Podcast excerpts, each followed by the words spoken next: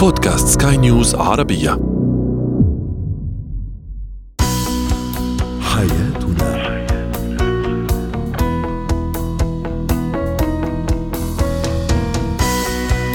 أهلا بكم مستمعينا الكرام إلى حياتنا برنامجكم اليومي الذي يعنى بشؤون الأسرة وباقي الشؤون الحياتية الأخرى والذي يمكنكم متابعته على بودكاست سكاي نيوز عربية. معي أنا طيبة حميد.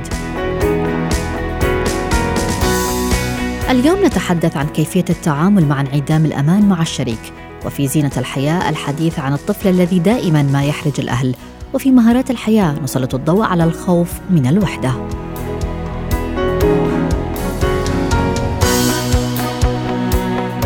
هو وهي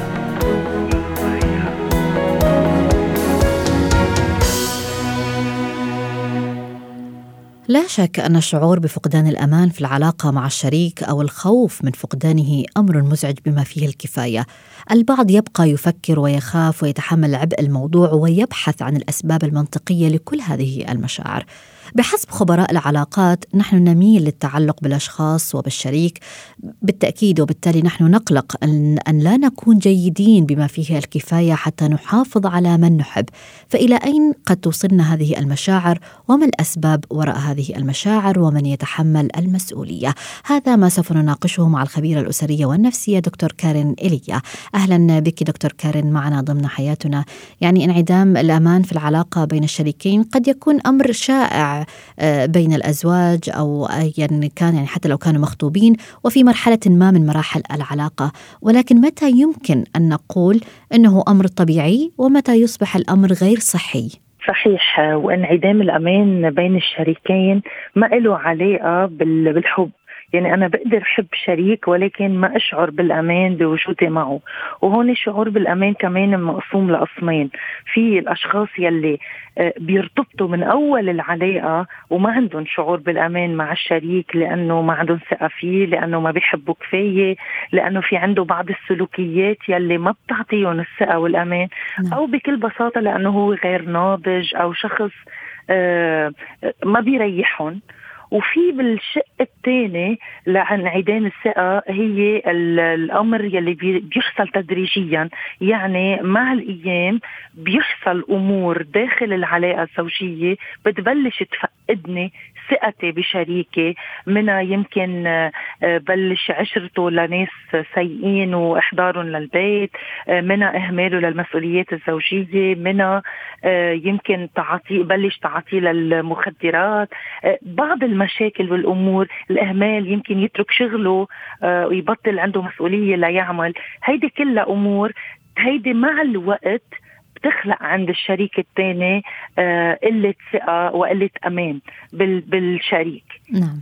هل بالضرورة أن تكون هذه الأمور بهذا الشكل الواضح أم هناك أسباب أخرى قد تكون لدى الطرف آه الآخر وهو ال- بالتالي هي هذه الأمور التي أوصلته إلى هذا الإحساس إحساس بعدم الأمان؟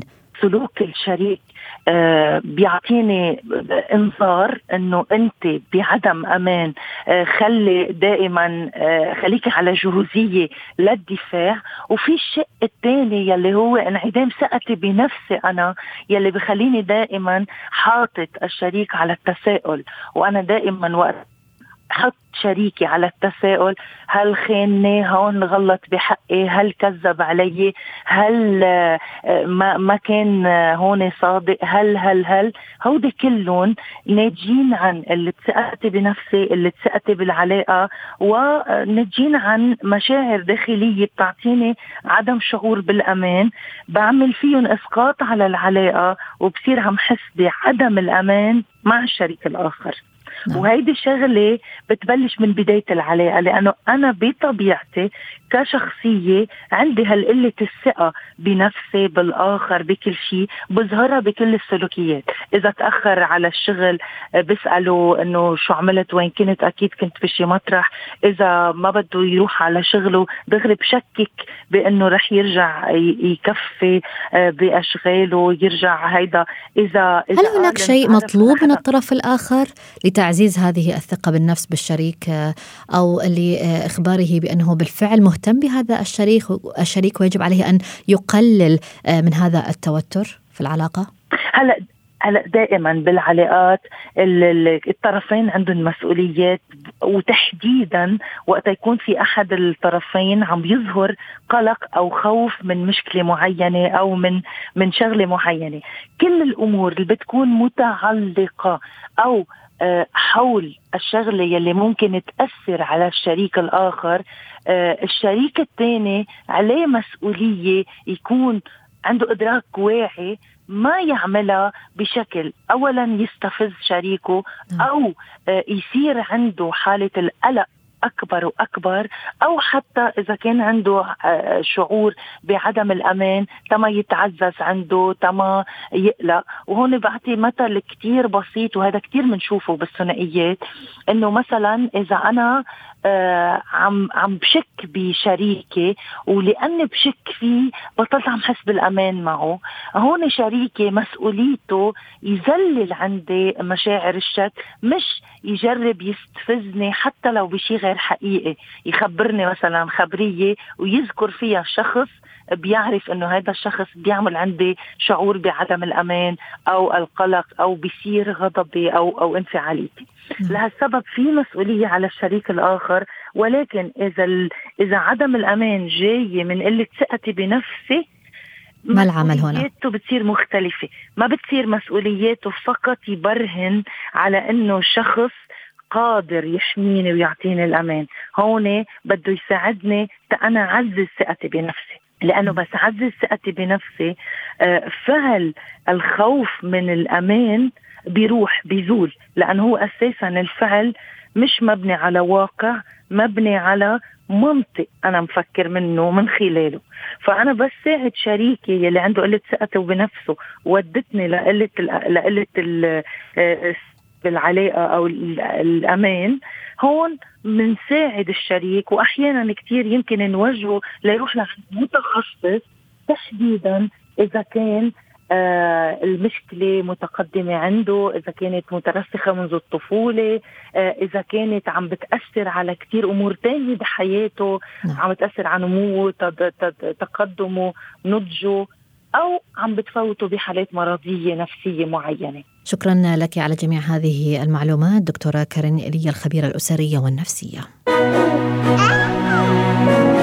زينة الحياة.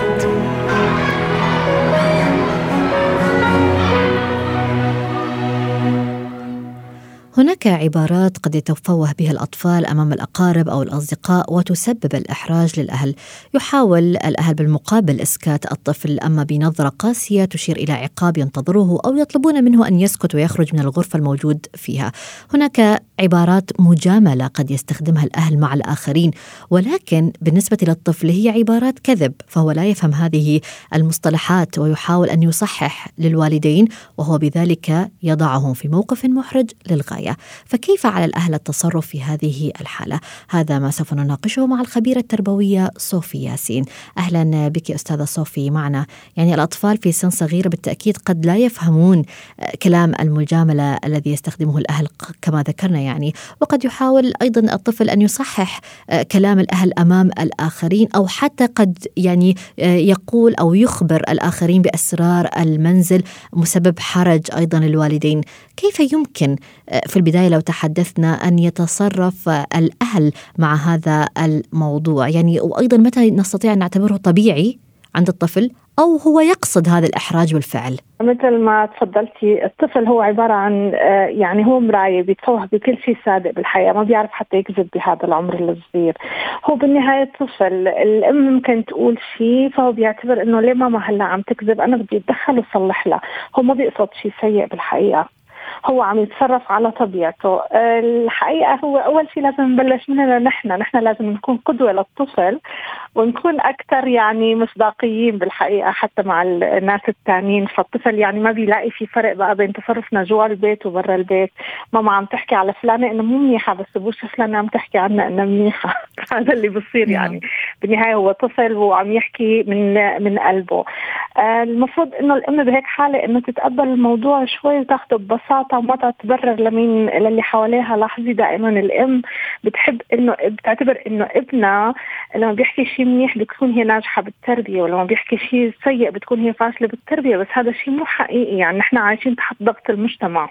هذا كتير غلط. أنا لازم أشوف إنه طفلي وضعه منيح وأنا وضعي منيح. حتى لو حكى هو شيء هيك فأنا ما لازم هلأ أقوم أضربه قدام الناس كمان ما لازم أعيط عليه. ممكن أول شيء أتجاهل الموضوع. إذا ما زبط الموضوع ممكن أقول له ماما تعال حبيبي شوي روح معه على غرفة ثانية وقول له هلأ لو سمحت لا تحكي هيك ونحن بالبيت بنرجع بنحكي. هلأ شو بدنا نساوي لما نروح على البيت؟ لما نروح على البيت بقعد أنا وياه المساء بحضنه شوي بحكي له حكاية. إذا قال لي ماما انت ليه كذبتي؟ فلازم أوضح له أنا ليش كذبت. وكمان ثاني مرة انتبه إني فعلا آه، ما أكون بوجهين حتى ما لخبط ابني حتى ذات نفسه يعني. ولكن هذا يحدث يعني أستاذة صوفي يعني عادة في المنازل قد يتحدث الأهل ولا ينتبهون لوجود الطفل. صح. إذا تكرر هذا السلوك لدى طفلي هل هو سلوك طبيعي ومبرر لدى الأطفال ام أم هو سلوك غير صحي هون إذا حاول الولد ينقل الأخبار اللي موجودة بقلب البيت نعم. لبرا ويحكيها برا هذا طبعا شيء خاطئ 100% آه لازم هون طبعا إنه الام تقعد معه وتحكي معه بشكل واضح. عن أول شيء أنا بفضل أول شيء عن طريق القصص لأنه الأطفال كثير بيتقبلوا عن طريق القصص إنه تحكي له قصة وتوضح له إنه سلوكه كان خاطئ. بحال عاد الموضوع ثاني مرة لازم تكون آه صارمه بتصرفها ولازم تخبره آه تقول له بشكل مباشر ماما أنت غلطت. وبحال عاد هذا الغلط يفضل إنها تقوم وتاخده على البيت. لازم يعرف إنه لما بيغلط بصير في ردة فعل وردة الفعل بتكون مباشرة وفورية نعم. حتى. يعرف إنه ما يعيد هذا الموضوع ثاني مرة لأنه اللي بصير بالبيت لازم يضل بالبيت حتى يتعلم كمان لحياته المستقبلية كمان. طيب هناك بعض الأهل يعني ينبهون أطفالهم قبل زيارة أحد الأقارب بان يجيبوا دائما بعبارة مثلا لا أعرف مهما كان السؤال، هل هذا الأسلوب صحيح؟ أنا لا لحظة. أول شيء لما بيكبر الولد شوي بصير بصير الأم تقدر تحكي معه شوي أكثر بيقدر يتفهم أكثر فأنا ممكن إنه أنبه ابني إنه آه لازم تتصرف هيك لازم ما تعمل هيك. نبهه على التصرفات بس إنه كل شيء ما بعرف في شغلات لازم نقول فيها الطفل ما بعرف أكيد قولا واحدا لأنه هي أشياء ما بتخصه هو بتخص أهله. ففي بعض الناس بيحاولوا يستدرجوا الأطفال لياخذوا منهم معلومات عن الأهل عن الأهل. هذا سلوك خاطئ 100% نعم. فيفضل إنه الطفل طبعا يقول ما بعرف بفضل إنه الأم تقول لهذا الشخص اللي عم يتصرف هيك إنه لو سمحت لا تاخذ أخباري عن طريق طفلي لو بدك شيء فاسألني أنا. يعني أيضا آه، يعني أستاذة صافي فضول الراشدين الكبار آه، في بعض الوقت يدفعهم إلى سؤال الطفل آه، طبقا للمثل خذوا أسرارهم من صغارهم. ما هو رأيك بهذا التصرف؟ مع الأطفال؟ تصرف خاطئ 100% بيضوع البوصلة للولد لأنه الطفل هو ما جاسوس على أهله ولا ممكن هيك يكون. وهون لازم الأم أو الأب فعلا يتدخلوا لأنه هذا مو غلط الطفل هذا غلط الراشدين الآخرين. وهذا تمام سلوك سلوك خاطئ 100% آه بينزع تربية الطفل فأنا لازم أكون صارمة. آه الولد طبعا لازم يقول ما بعرف وهذا هو الحل الأسلم.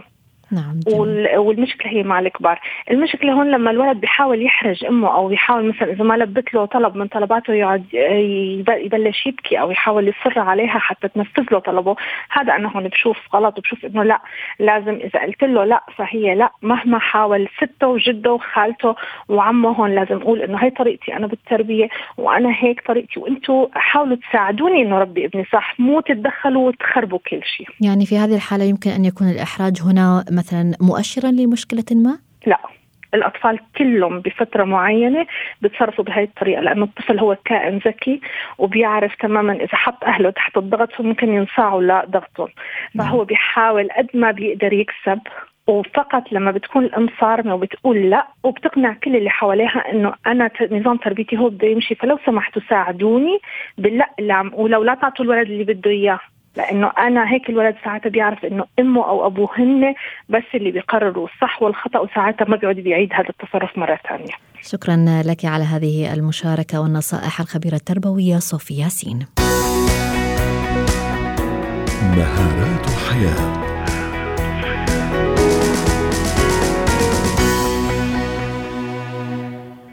البعض منا يخاف أن يبقى بمفرده أو يخاف من الوحدة أو حتى يفكر في المستقبل وكيف سيقضي هذا المستقبل وحيدا.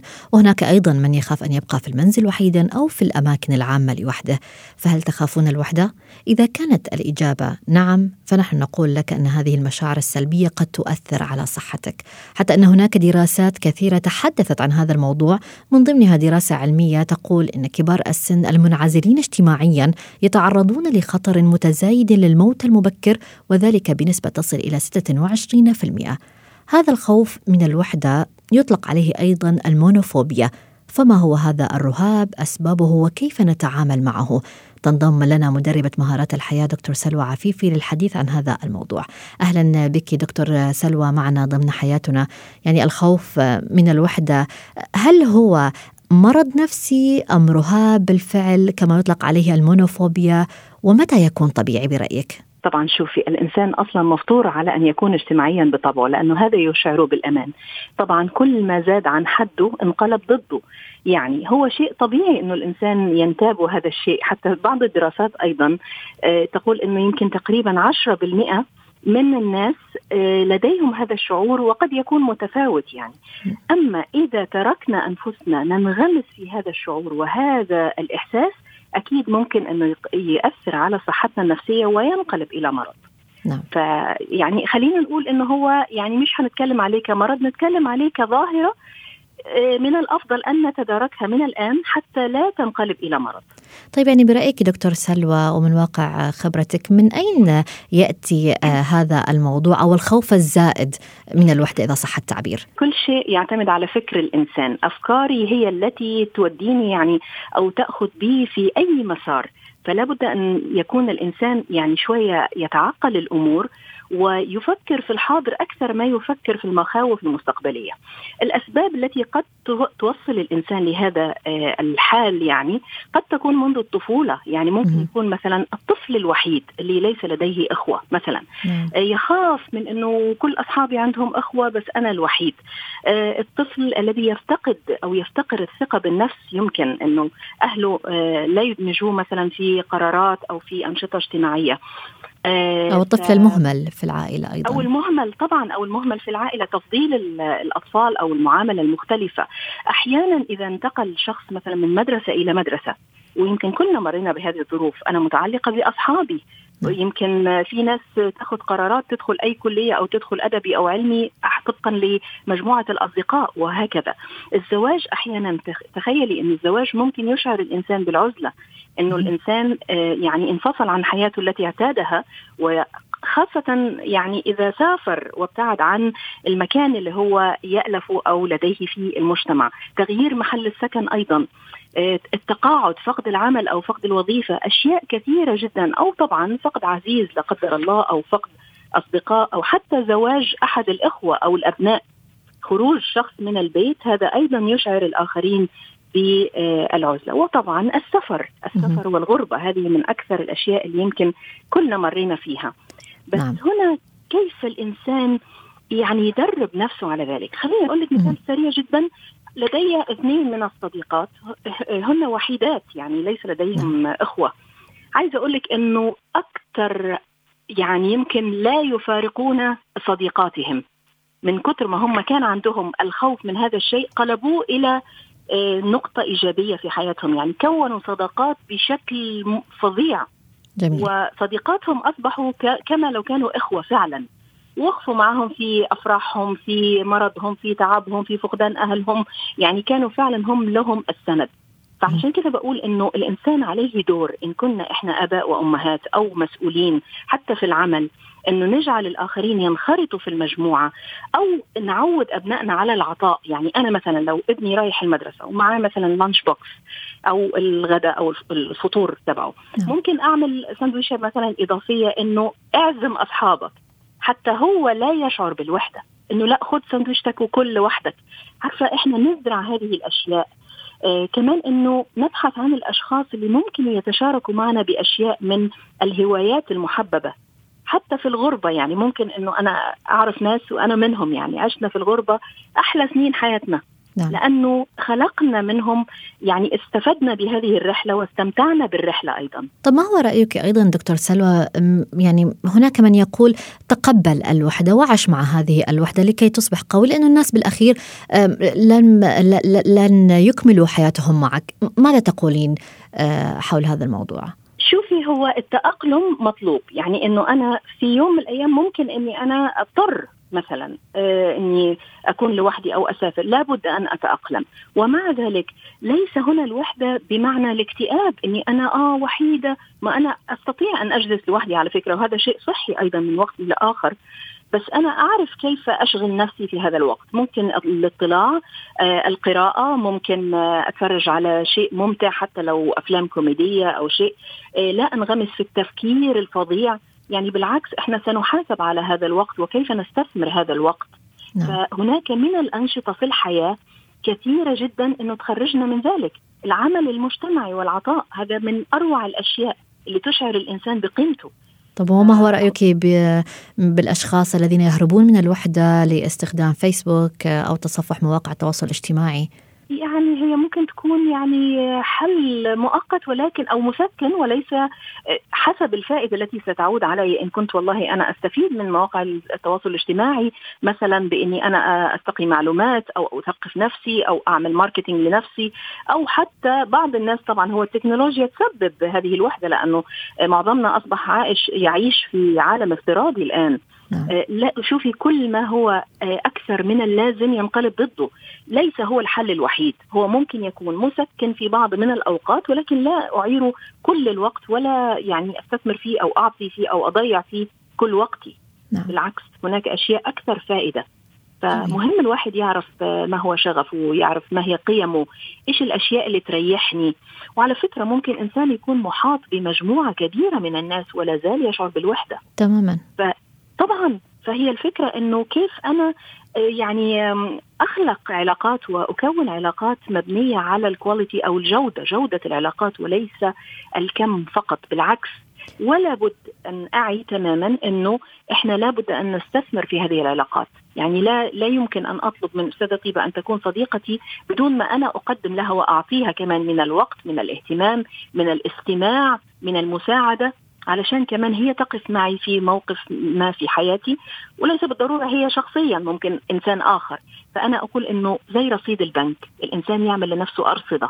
وهذه نقطة مهمة يعني. طبعا. يجب على البعض أن يعي هذه النقطة أيضا في المقابل يعني دكتور آه، سلوى آه، خوف الناس من الوحدة قد يدفعهم أيضا إلى الدخول في علاقات مع الأشخاص الخطأ وهم يواجهون ضغط هائل ويخافون أن يخسروا هذه العلاقات آه، السيئة إذا صح التعبير لكي نعم. لا يبقوا وحيدين ما هو رأيك؟ كيف يجب التعامل في هذه الحالة؟ رأيي أنه هذا تصرف متسرع ويأس إنه أنا لازم أكون عارفة من هم الأشخاص المتناسبين مع قيمي مع مبادئي مع معتقداتي آه، من هم الأصدقاء فعلا أو الناس اللي سيضيفوا لي ولا يأخذوني في طريق يمكن يكون غير مناسب لي أنا.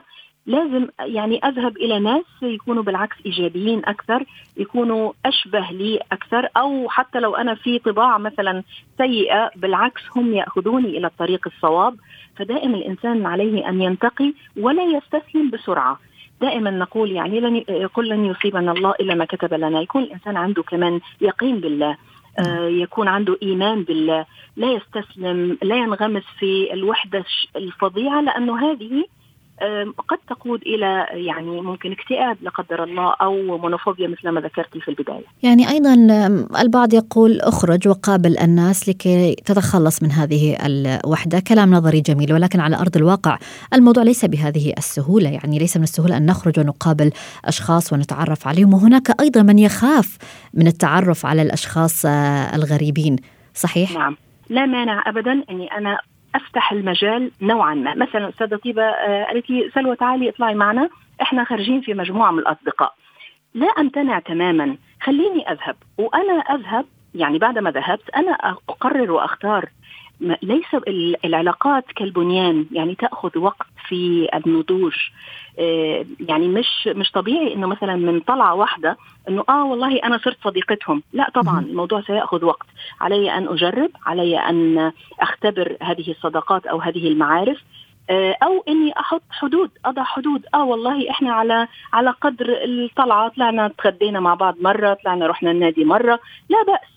بس مش بالضرورة أنه كل الناس يدخلوا في حياتي الشخصية أو أنا أتعمق في حياتهم الشخصية نعم. يعني أكون عارف حدود هذه العلاقات جميل. يمكن ربما وجدت شخص ما يكون قريب لي وهنا آه، أهم شيء أنه يعني العلاقات نعم. القريبة نعم. نبني علاقات لتكون قريبة بالتأكيد منها. شكرا لك على هذه النصائح مدربة مهارات الحياة دكتورة سلوى عفيفي حياتنا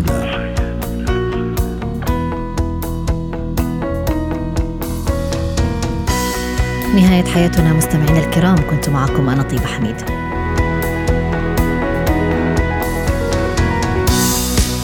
حياتي